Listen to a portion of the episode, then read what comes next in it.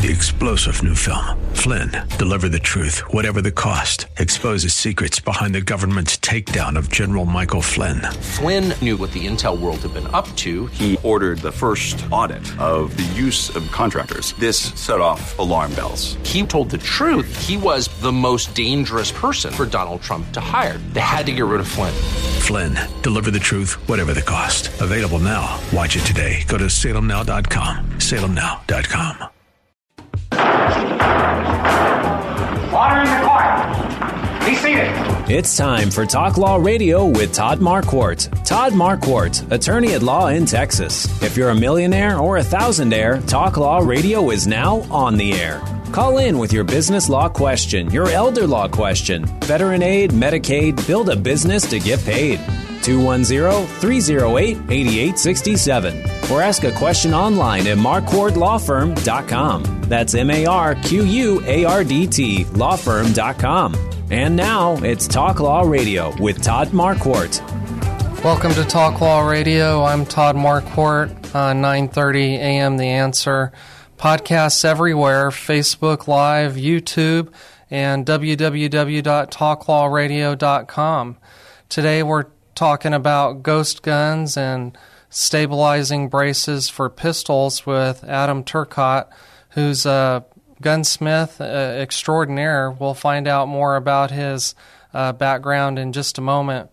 Um, but you've probably been hearing in the news uh, a lot of court cases and even the Supreme Court weighing in a time or two on uh, the ATF changes to the rules and regulations uh, defining what a receiver is, um, and also defining, um, redefining what a, a, stabilizing brace does to a pistol.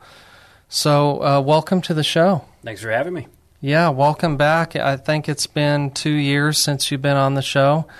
Well, we were talking about um, some court cases uh, back then. Also, um, in the in the meantime, uh, the Second Amendment keeps coming into the news. People want to make sure that they have the, the right to keep and bear arms. So I wanted to reintroduce you to the audience just in case somebody's listening today that wasn't listening then. Uh, tell us a little bit about your education and background. Um, well, I'm from San Antonio. I've been gunsmithing now, shoot, dealing with guns for over a decade. Uh, went to Colorado School of Trades and kind of got a little bit more formalized education in gunsmithing. Uh, I'm the owner operator of 10X Arms here in town, and it's a very busy enterprise. How's that? I bet. There's a lot of that going on in this area, high demand. Um, I got into it, you know, out of the military. Uh, I had plenty of combat experience towards Af- Iraq and Afghanistan. And gunsmithing was just one of those things that kind of enabled me to work with people and take some of that military experience of how to set up your firearms, uh, what works, what doesn't.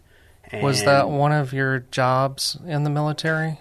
Uh, it wasn't. I was more in reconnaissance uh, in the military, and it was just by chance. A buddy of mine in the area here, you know, there was a gun shop that was opening locally, and he said, "Hey, why don't you come work with this guy, help him get his shop up and running?"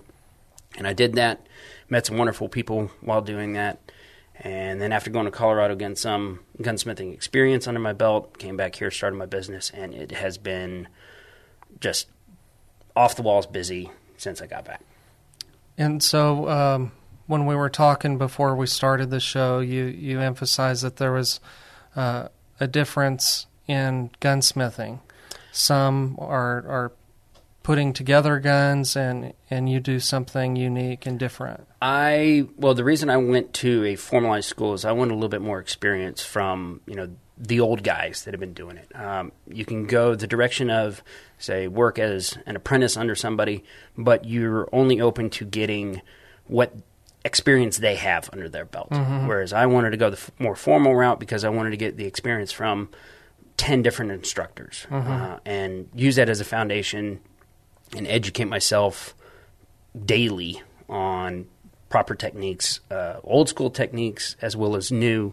Uh, YouTube kind of opened up the ball for a lot of people to uh, put some ARs together and you know use a big wrench and call it good. And it's a lot more to that, especially when you start dealing with things from you know late 1800s, early 1900s, and those a lot of those classic firearms that you have in a lot of these third and fourth generation families here in San Antonio. You like to work on those. Oh, I love the old school ones.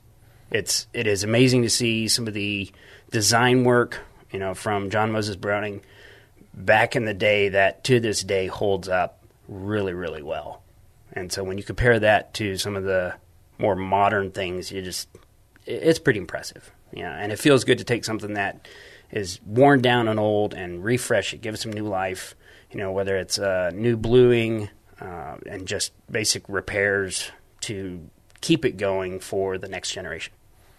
And so, describe some of some of the projects that you've worked on where you, you took an old gun. What what are some of the specific things that you did to make it look new again? Uh, it could be something as simple as just you know take off some of the old rust and refresh it. It can be work it all the way down to bare metal and try to restore it in the way that they used to back in the day, whether it's from charcoal bluing, rust bluing, uh, hot salt bluing. Um, I, I, like the older finishes like that because it just it, it holds up really well if done properly, uh, and it retains that classic look to it. Yeah, like it did before. Yes. Uh, whether I mean, I'll do some wood refinish work, but that's really one of those like the amount of projects I have on my belt and my bench is just I don't get to do too much woodwork anymore. Mm-hmm. It's a lot of machining, uh, especially with this area. There's um, with hunting as being as prevalent as it is in Texas. There's a lot of like silencers. So there's barrels that need threaded. Uh, do a lot of machine work, uh, a lot of repair work on shotguns, especially with dove season around the corner. Mm-hmm. There's uh, got a lot of shotgun work right now. So. Yeah, I thought that might be coming. Oh yeah, oh yeah. What kinds of repairs need to be made to a shotgun? Uh, it can be anything from you know fixing a sight or having a recoil pad fit properly. That that is a big thing in making sure something is fit to you and helping you be as accurate as possible. Is making sure that that recoil pad and that stock is fit to you. Uh, that's a big one right now. Uh, shotgun sights, whether it's a vent rib that's loose and that needs to be soldered on and then reblued. Um, right now, it's a lot of hey, they didn't you know after dove season last year, they put away the shotgun and mm-hmm. pull it out now, and it's got some rust on it, or it needs to just be touched up, ready to go for this season. Have a lot of that right now. Yeah. Okay. And talk about some of the uh, mistakes that people make that you have to fix. Oh, uh, it depends on what arena you go. There, AR-15s. Back to that YouTube. YouTube there's a lot of YouTube gunsmiths, mm-hmm. gunsmiths out right. there that, uh, yeah, they saw somebody slap it together like this. It looks good, and it's kind of like Legos, but it's not. There, there's a right way of doing things. There's, you know, the uh, mil spec standard is a basic standard, you know. So you get a lot of AR-15s that come in, and there's something of, hey, this wasn't put together right, or this wasn't gauged properly, and you have to take it apart and do it correctly. Uh, that's ARs is a big one. Uh, pistols, you do see some of that, especially you know in the 1911 world. Um, it's because the 1911 can be modified. It can be modified, uh, but very few things on the 1911 are drop in. It is truly fitting things to make sure that it's as safe as can be and uh, feels as good as can be. I mean, a, mm-hmm. a good trigger, sharp trigger, it, that has to be that has to be hand fit you know, with somebody that knows what they're doing. Okay. Well, thank you for explaining all of your background. that's that's a lot, and uh, you're a very busy person. So, uh, what are some things that that you're looking for right now um, that somebody won't have to wait in line a long time for? Maybe maybe a, a suppressor. Uh, that well, the ATF makes sure they make sure that we wait for a while on that one while the paperwork goes through. Um, but it's probably not a lot of work for you to to fit it. What I do is so I will sell them, mm-hmm. and the nice thing about that process while we're waiting on it, say while we're waiting on the paperwork from me to you for a suppressor. In the meantime, bring me your rifles, bring me pistols, whatever it is, and let's go ahead and get those threaded, tuned up, whatever we need to do. So that way, once ATF finally signs off on it, you're not having to wait on a gunsmith to catch up. I've already got you taken care of. Okay, that sounds like a good process. It works. All right, well, we got to take a break. Uh, when we come back, we'll get into the ATF's uh, rule changes. Uh, but for now, we got to take a break, so stay tuned.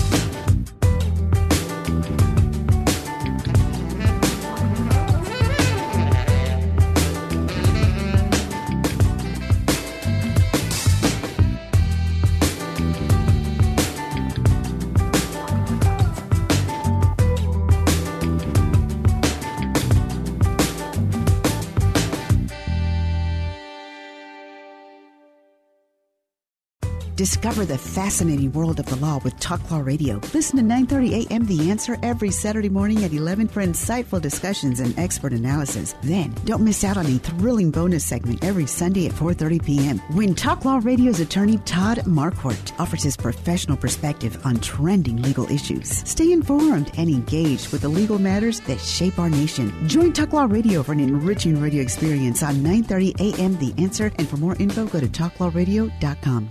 9:30 a.m. The. Welcome back to Talk Law Radio. I'm Todd Marquardt here on 9:30 a.m. The Answer. Podcasts everywhere: Facebook, YouTube, and www.talklawradio.com. Just wanted to let you know that our website, uh, talklawradio.com, had some changes made to it to make it easier for you to connect with me whether you want to be a sponsor or a guest, or whether you just have a question, you can do that online at talklawradio.com. Just click Ask a Question button and uh, type your name and your question, and I'll see it on my phone and I can answer when I receive it if I'm able to. Uh, but there's no guarantee because uh, the only guarantees in life are death and taxes. Uh, also, wanted to uh, get into the rule changes that were made to what it means to be uh, a frame or receiver. So, Adam, t- tell us how this affects your work and how it affects your clients and customers to to have the ATF to redefine what a frame and receiver is.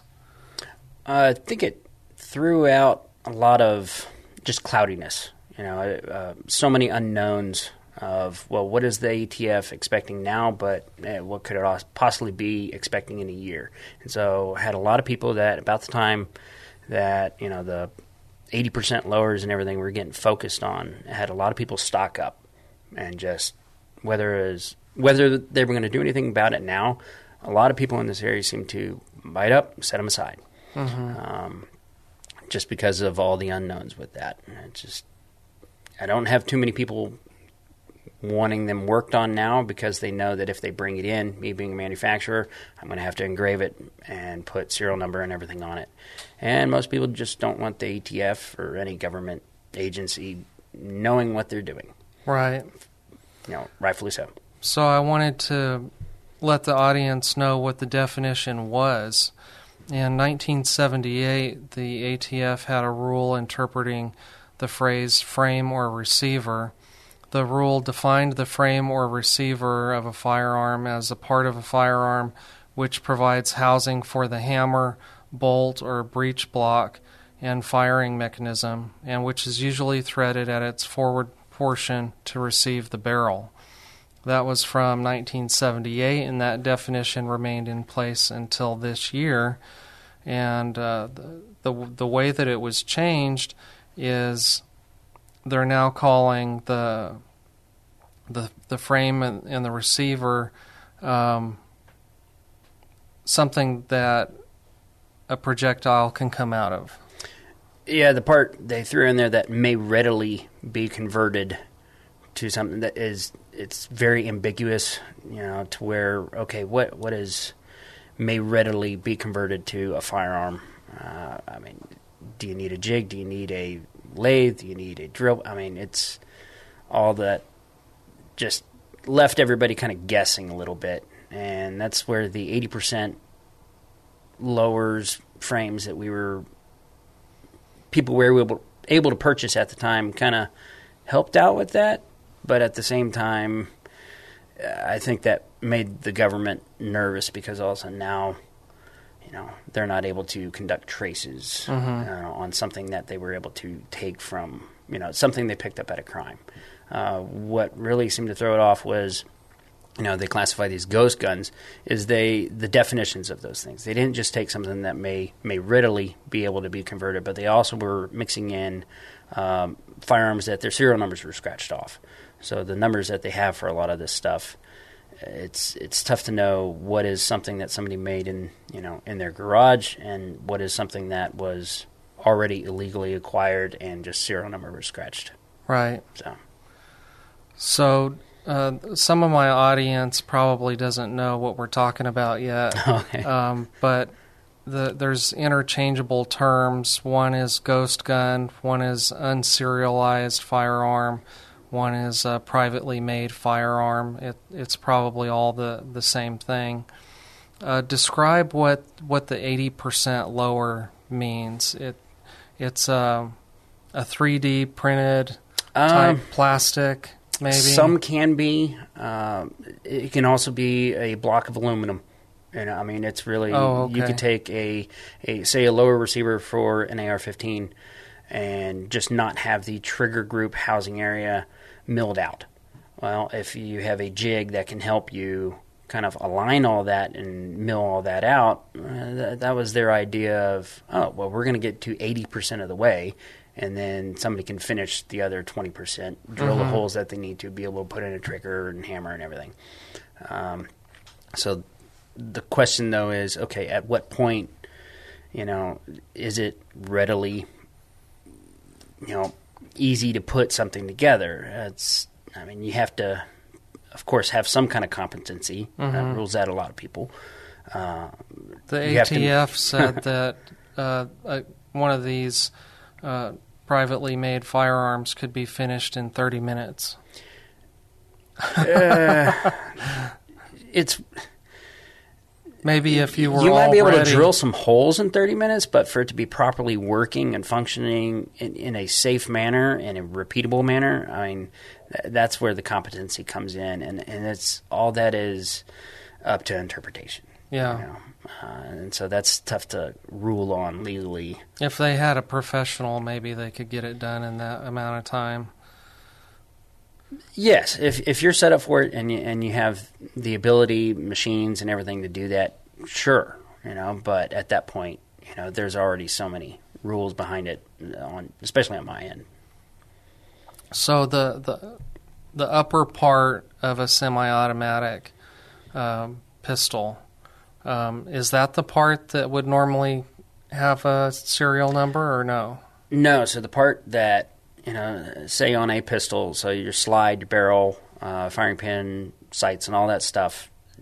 Most of those are interchangeable. Uh, what they wanted to regulate was the frame. Uh, now you could have a frame um, that would not have the holes drilled out, you know, where they need to be, you know, in the proper location, and you would have certain spots that uh, would prevent you from putting the slide on, uh, where yeah, it, it wouldn't go on at all unless you milled off certain spots, you Mhm. know. And so there's that knowledge of knowing what those certain spots are, um, and what you can't take off, what you can't take off. You take off too much, also, and it won't work at all. So, there, so Mhm. there's that fine line. And you had companies that were making it a little bit easier for people to do that with certain tools, and I think that got them nervous in the sense Mhm. of now you don't need as much technical expertise to be able to do that.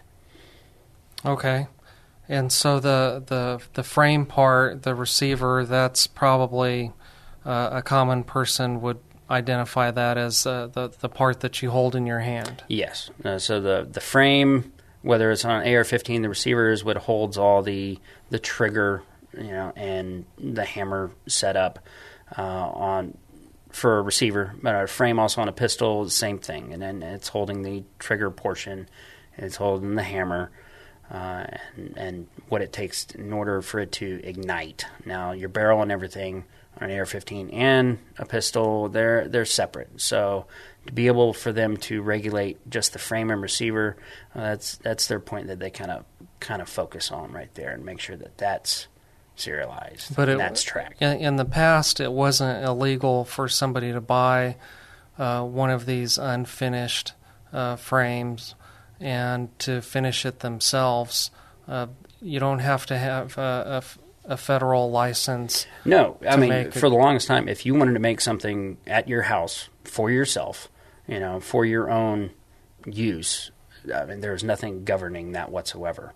Um, the problem they ran into is now, you know, you would have people that would have a build party, you know, so to say, and would kind of walk people through some of the more simple processes, I guess, and and, and that's where things, yeah, got you them stirred up. You can't you know, build kinda, something for somebody else, right? And that's where recently they've because you'd have to have that manufacturer's that, license. That's it. If if you're turning around and making something for somebody else and possibly making a profit off of it, uh, and th- and that's where they just keep redefining these terms of. Well, at what point? What is the drawing line that now you're a manufacturer? Now you need to be an FFL, Mm-hmm. you know, versus somebody that was just making things in their garage for themselves. Yeah. And one of the other parts of the rule that probably affects you is the the rule change where you don't just have to keep your records of, of sales for 20 years. You have to keep your records as long as you have your FFL. Yes, that that was one of those past 20 years. If you want to get rid of your records, you were able to. Um, what you're seeing a lot of happen right now is the Biden ATF is going after FFLs um, and getting and, and dinging them for smaller, you know, infringements. Whether it's uh, paperwork issues, um, you know, something wasn't done right on paperwork, whatever, and, and they're getting people to basically give up their FFLs. And in doing that, they're able to take that entire FFLs, whether they've been around for you know four years or 40 years, they're able to get all their records pretty much immediately and that and that has a lot of people kind of scared right now. Where they're like, okay, what's what's going on? We've got to yes, of course, you always have to dot your i's, cross your t's as an FFL, but I mean, they're taking the smallest infractions Mm-hmm. and getting all that information. And the regular freedom loving uh, firearm owner doesn't really want to be on a government list. Right. Yeah, and that's the less the government knows about what's going on in our personal lives, the better. And and that especially when it comes to firearms, history has shown us that any control uh, in that arena just never ends up good for anybody. Mm-hmm. And th- the reason that um, an FFL uh, license holder would have to um, even document that, yeah, what, what's the purpose behind that? Uh, their idea is so if say a firearm was uh, found at a at a crime, they're able to conduct a trace on it where they can basically go, hey, okay, uh, Joe Blow here, we found this thing and we looked it up and it, it was manufactured by Colt. Okay, well, we go to Colt and Colt tells us that they sent it to this wholesaler. This wholesaler sent it to this dealer. This dealer, um, we reached out to him and they gave us a copy of the 4473, the background check form. And it says that they sold it to, you know, Mike Smith. Well, Mike Smith, we call him up now and we can find out you know, through that trace, the path that that firearm took to Right. get to where it was. And ultimately, it's okay. You're not tra- you're not tracking what everybody has at that point. You're tracking what was used in a crime. So it's already something that's not where it should be. mm-hmm. I, w- I would imagine that most of the the problem, the focus of the problem, should be on on w- what happened during the crime. You Exactly. know, who had it uh, when the crime was committed, not who sold it to them. Right, and that's where the way the ATF is kind of going after FFLs, it's almost one of those things that it looks obvious to the point of you guys are just trying to get some kind of almost a registry type deal of Mhm. what is out there. And with a lot of the the power of these computers nowadays, it's uh, not too far out of the imagination to think that they could put put something like that together. Right.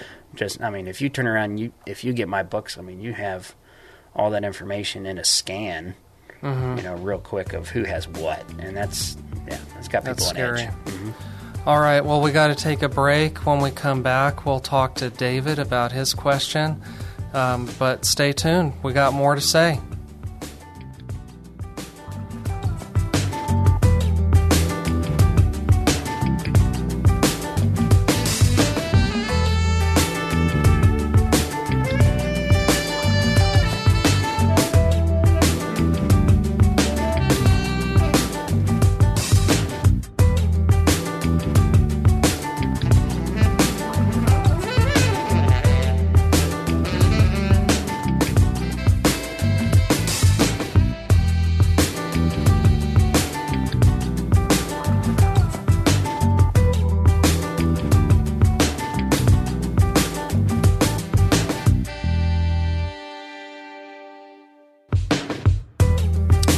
Back to Talk Law Radio. I'm Todd Marquardt on 9:30 a.m. The Answer. Podcasts everywhere: YouTube, Facebook, and TalkLawRadio.com. Uh, just before the break, uh, we had a caller call in, and so we're going to see if he was able to hold and if what find out what his question is. David, you're live on the air. What's your question? Oh, thanks, Todd, and uh, your guest. I um, I don't know if you're familiar with it, but with the high heat uh, that's going on right now, people's air conditioning bills are probably going to be. What do you figure? Six hundred dollars a month, eight hundred, um, you know, for a, an air conditioning bill, and um, I don't know if you're aware of it, but the state of Texas created a law that said that you cannot get backup electricity from uh, New Mexico, Oklahoma, Louisiana, Arkansas, that electricity cannot be sold across state lines. And the reason for that is Enron economics. Enron got caught because they were selling electricity across state lines. And when you have a captive market, the federal government can't protect the people of Texas. And so if the way that they've got the the bills set up, the rich can buy electricity in bulk at like a flat rate, 10,000 kilowatts, you know, in a month or whatever. But the poor are buying it bit by bit. And so they charge piece rate in in a kind of an auction form when things get really bad. David, thank thank you for calling. Uh, this is a a bit um, more detail than I'm prepared to discuss right now because we're talking about the uh, the gun regulations. But if you'll send me an email to host at talklawradio.com, then I'll have some time to delve into this topic and and maybe we can talk about it in greater detail during another episode. Uh, otherwise, I'll just be sitting here listening to you, and I'd right, really no rather talk to. thing regarding the guns. Uh, it- it's my understanding that the state of Illinois just uh, disallowed sale of certain guns in Illinois. Do I understand right that those certain guns were like baby guns, guns for infants, people under the age of 18 that have high capacity? I haven't heard that either, David, but thank you for bringing it to my attention. I'll look it up. Thanks for the call. All right, thanks. Bye. Interesting uh, yes. comments there about Illinois. Um, I'm, I'm sure that those uh, regulations will be challenged as well. I I was at a uh, a lunch uh, seminar put on by a, a federal district judge here in town, uh, Judge Pulliam, who was talking about um, the what a district court has to analyze when when somebody chal- challenges the constitutionality of uh, of a charge that's brought against them. Uh, for example, he he was talking about uh, somebody who was uh, charged with illegal possession because he had a domestic violence uh, conviction, and and that person was saying that that regulation is unconstitutional because of the the Bruen decision uh, in 2022, and we don't have to get into that. Uh, it just surprised me that the the judge said that there are hundreds of challenges all over the nation for every single type of gun regulation um, because they're they're testing it against this seemingly new standard mm-hmm. that was uh, decided uh, by the Supreme Court, the Bruen case. Oh yeah, Bruen was a game changer. Um, just like the Bipartisan Safer Communities Act, that that was a game changer as well. It, it seemed to give the ATF a little bit of a uh, a boost in their morale and started you know, redefining a lot of these things without uh, a law being passed through Congress. You know, right, and so that's a, a good segue to the the VanDerStok versus Garland case, uh, where there there was an, injunction.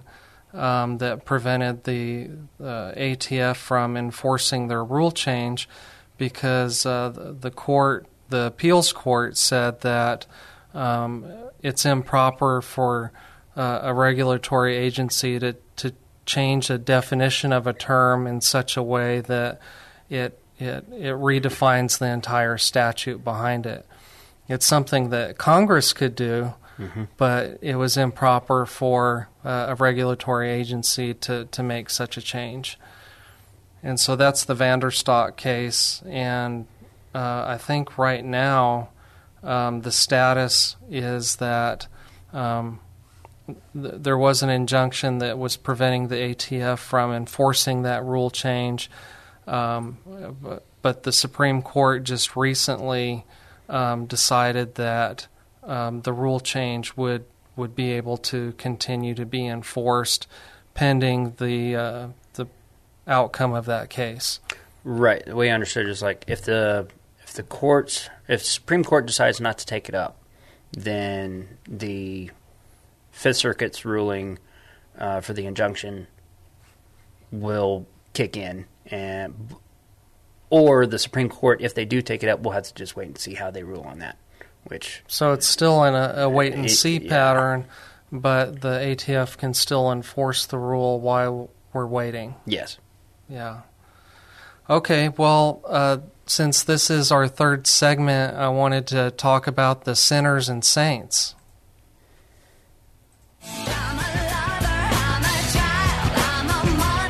You remember that song now? Uh, Alanis Morissette. Oh yeah. No, it it sounds like her, but it, it's not. I, I, I don't have her name um, readily available at my fingertips. I think her name is Brooks. Oh, Meredith Brooks. Yes. Yeah.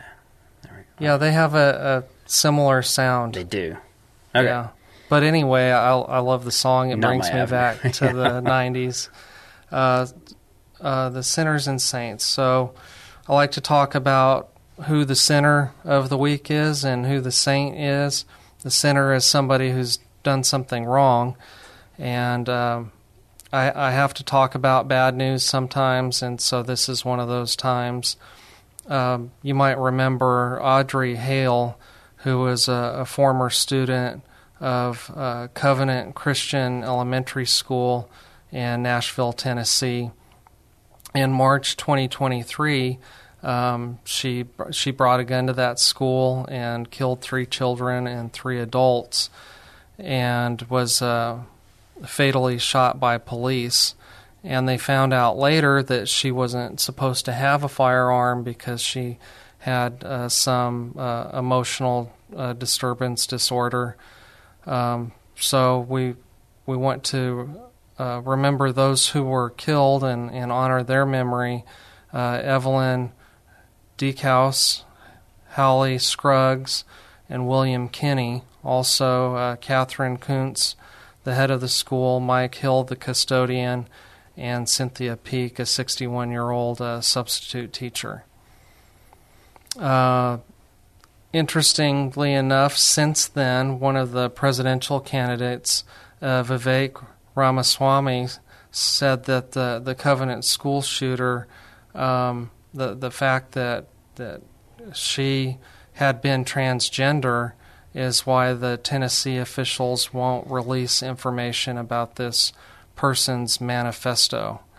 And so, uh, if if you've seen Vivek on the news, he's usually trying to get to the truth of the matter of some subject. He's uh, a new candidate that mm-hmm. I don't think we've seen before. Have you seen him on the I've news? listened to some of his stuff. Yeah, he's uh, very good at articulating his thoughts on a lot of this stuff. It's, mm-hmm. it's the more dialogue, the better, and I think he's very good at it. I like the way he talks about um, uh, how the United States is a great country.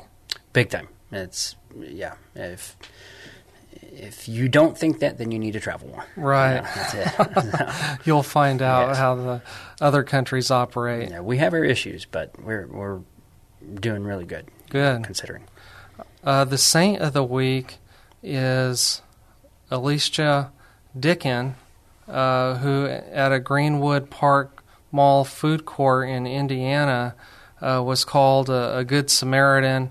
Uh, he happened to have uh, a pistol on his side when uh, somebody tried to come in and, and shoot a bunch of people, and, and Mr. Dicken uh, was able to uh, stop that from happening.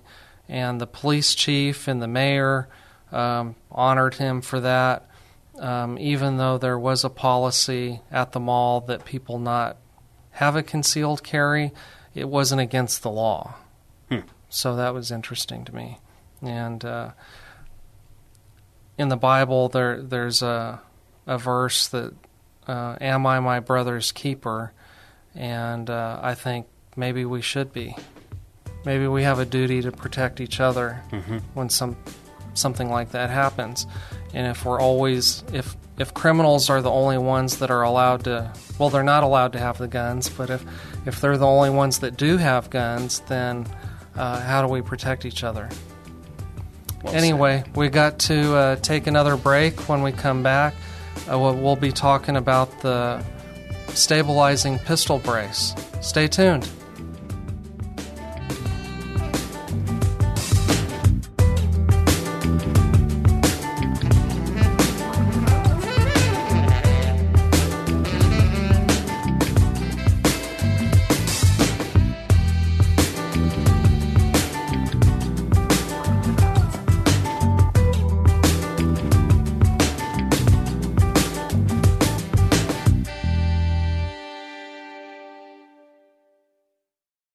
Discover the fascinating world of the law with Talk Law Radio. Listen to 9:30 a.m. The Answer every Saturday morning at 11 for insightful discussions and expert analysis. Then, don't miss out on a thrilling bonus segment every Sunday at 4:30 p.m. when Talk Law Radio's attorney Todd Marquardt offers his professional perspective on trending legal issues. Stay informed and engaged with the legal matters that shape our nation. Join Talk Law Radio for an enriching radio experience on 9:30 a.m. The Answer. And for more info, go to talklawradio.com.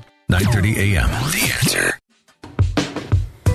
Welcome back to Talk Law Radio. I'm Todd Marquardt. We're on 9:30 a.m. The Answer. Podcasts everywhere, also YouTube, Facebook, and talklawradio.com. Be aware that I recently redesigned talklawradio.com and uh, there's an easy way for you to show interest in the show by uh, letting us know if you want to sponsor the show in part or whether you want to be a guest. Let us know what you want to talk about. Or if you have questions or ideas on legal issues you think sh- people should be aware of, uh, click the Ask a Question button and I'll respond as soon as I can. I'm here with Adam Turcotte with uh, 10X Arms, who is a a gunsmith and uh, also class 3 mm-hmm. license holder, which means that he can sell uh, suppressors, which are super helpful if you want to protect your own hearing, even uh, during hunting season, which is coming up. So, uh, why don't you say something about that real quick? What's the process for getting a suppressor? Uh, you basically have to submit your fingerprints, passport photo. Uh, you need to have some kind of, you know, either you're registering as an individual uh, or a lot of people for the protection and uh, flexibility of it will do it as a trust. You know, um, so you're able to bring people in and out of the trust. You know, family members, friends Mhm. uh, that you know are legally able to purchase something like that or, or possess something like that. Uh, silencers, yeah, it's one of those. It, it's like a scope. It's necessary. You know, I mean, you can go to plenty of other countries, Europe, uh, New Zealand. I mean, you name it, and silencers are like a scope accessory. It's it, it helps one with the wildlife around you, not scaring everything away, keeping everything more natural, as well as, of course, our hearing. You know, Mhm. it's it's. I do not understand why it's as regulated as it is, but it's. well, I it think is. it's the movies. Yes, I think in the name silencer, you know, Yeah. it's, they think it makes it silence, and the person that thinks that has never been around one that's actually Mhm. been fired. Uh, because the first time someone hears it, they're like, "Oh, wow, that's a lot louder than I thought." It was like, "Yes, that's called reality." Um, but it serves its purpose well. I mean, it, it does help with accuracy. It, it, it helps, like I said, not scare everything away, and I, I want to be able to hear it. So It suppresses the the loud noise. It It's doesn't eliminate it. Yes, it's suppressing the gases, the explosion, you know, from that, and just trying to mitigate that to where, you know, we're we're not causing damage every time we pull the trigger. You know, when we are out hunting. And so when when somebody wants one, they they let their uh, FFL dealer know. They fill out all that paperwork, and and you actually have to pick something out. You just don't get to take it home. Right. It's one of those. Hey, you, could buy it now. We could do the paperwork for it now, and in nine months or so, whenever the ATF you know approves of it, then then you can take it home. Uh, they recently did an e-forms, you know, where they moved everything from mailing and paperwork to we're going to be doing it electronically, submitting everything. And their idea was trying to get it down to 90 days, and that lasted about 90 days. And so Everybody we're back on. down to the nine months mark. Yeah, it's uh, government competency for you. Yeah. Okay. Well, that's uh, if you're interested in a suppressor. Now you know where to get one. Uh, do you have a website or a phone number that people should Um, call? I, just phone number 210-462-6401. You can look me up. I'm on social media, you know, Instagram, Facebook, under 10X Arms. Um, yeah, you're pretty much, I, I like face-to-face, word-of-mouth. It is the best form of advertisement, so I really don't do uh, much marketing. Mhm. I mean, it's, uh, I have a great great group of clients. You know, they keep me really busy, and you know, like I said, word of mouth is the best. You know, so Yeah. Okay. Well, let's uh, talk about Texas versus ATF and, and Mock versus Garland. These are court cases that are challenging the regulation of uh, uh, calling a stabilized uh, pistol brace uh, pistol a short barreled rifle, right?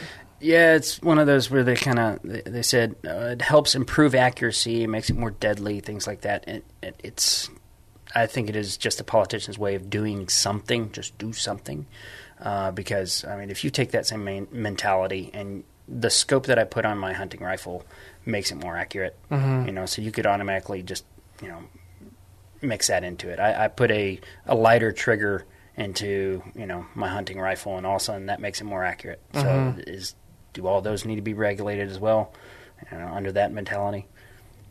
So by by calling this uh, type of pistol with a brace a short-barreled rifle, that means that now if you have one, you have to get the tax stamp, right? Right. It's another way for them to just build a database, essentially. You know, just get everything registered. Uh, Mhm. versus, you know, hey, you buy you buy a receiver, you know, or you make make a receiver yourself, and then all of a sudden, if you put it in that configuration, uh, I guess it makes it more deadly somehow. And I, I don't I don't understand the mentality behind that one. Yeah, the the fact that it's deadly wasn't a problem for the the founding fathers to um, build this uh, Second Amendment into our Constitution. Unless you put that little piece of plastic on the back, that that's yeah. Right. So the the Bruen case, uh, Supreme Court case, which uh, gives courts the standard by which to judge whether a regulation is constitutional or not, um, f- first says that the the court has to uh, determine whether the the new regulation uh, touches the Second Amendment, and and this stabilizing brace rule obviously does touch the Second Amendment because it involves a firearm directly. Sure, it's just a it's a way for them to kind of get their foot in the door, a little bit more control. And so then the second step is going to be for the court to determine are there any regulations in history going back to 1791 when the Second Amendment was ratified with the Constitution? Are there any regulations that that would have been uh, on firearms and uh, the, the the composition and makeup of parts? That's that's my guess. That's what can you find you know where where George Washington said we we really ought to make sure that this pistol doesn't have this that or the other. I don't think they're going to find anything. No, and if anything, if you really look at history and some of the stuff that they had back in those days, it's it's pretty amazing, and it's it'd be a lot of fun if we had some of those things now. Oh yeah. Oh yeah, there's some cool toys. Okay. Well, um, so they have to not only just get the, the parties and their lawyers to do this historical analysis, but the the district judge that I heard speak earlier in the week said that um, some courts have interpreted that analysis to mean that you need an expert historian to not only explain that there was this law then, but also explain uh, the context in which the law was passed. Yeah, define expert. Well, yeah. I don't know. Yeah, exactly. I, That's where it's kind of. They're going to have to be evaluated. They could find somebody that'll fit the narrative one way or another. Yeah, but each each side of the case is going to be able to bring their own expert, and th- there was a recent case where the parties didn't do that. They didn't have an expert. They just brought some uh, historical materials to the court, and the and the the court said uh, since the prosecutor failed to bring an expert, it's unconstitutional because hmm. it was up to the prosecution to prove that the regulation was constitutional, and they didn't have an expert. They didn't carry their burden of proof. And so I think that that's going to raise the stakes on all parties to go hire somebody to be the expert. And uh, so if if you know a lot about history, you might start building your resume as an expert uh, yes, historian. to sit in front of courts and be badgered by attorneys. Yeah, that's probably not too much fun. No, I, I just I'll deal with the guns. They don't speak back as much. So th- there was an attempt to have a, a, a joint resolution uh, about the pistol brace. Uh, U.S. Senator uh, Deb Fischer uh, released a statement after voting in favor of legislation to prevent the Biden administration, ATF, from enforcing the pistol stabilizing brace rule, but but that bill failed to pass the Senate uh, 49 to 50. So the, the the Senate is trying to get involved, but it's such a hot button issue. I'm not sure what the uh, what the Congress and the Senate can do to get anything passed uh, from either party.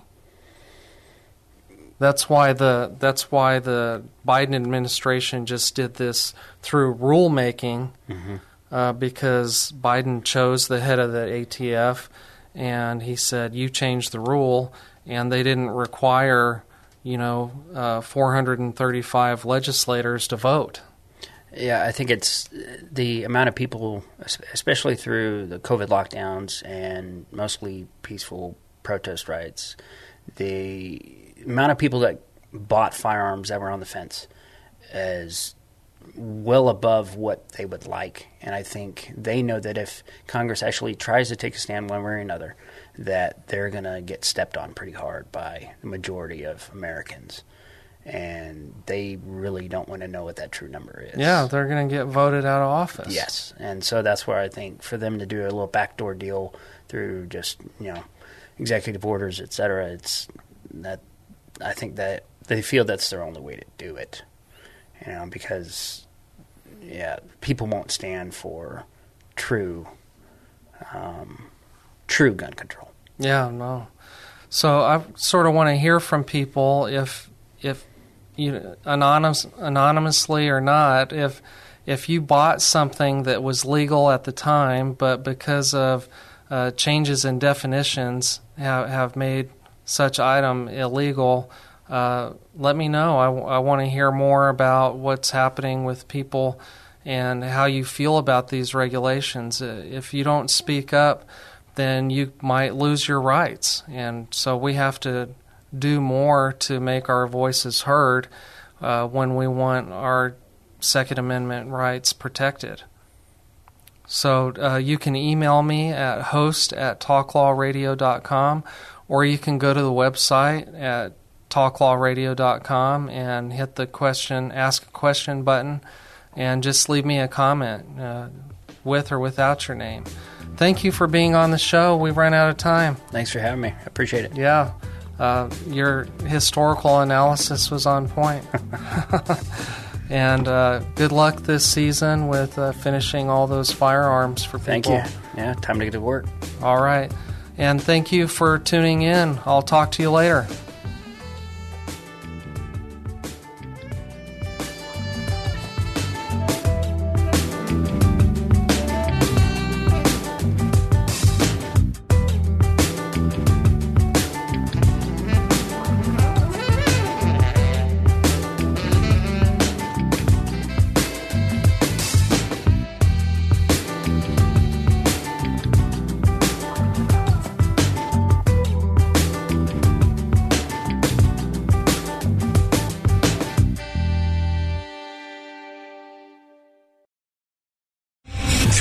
General Michael J. Flynn, head of the Pentagon Intelligence Agency, knew all the government's dirty secrets. He was one of the most respected generals in the military. Flynn knew what the intel world had been up to. He understood its funding. He ordered the first audit of the use of contractors. This set off alarm bells.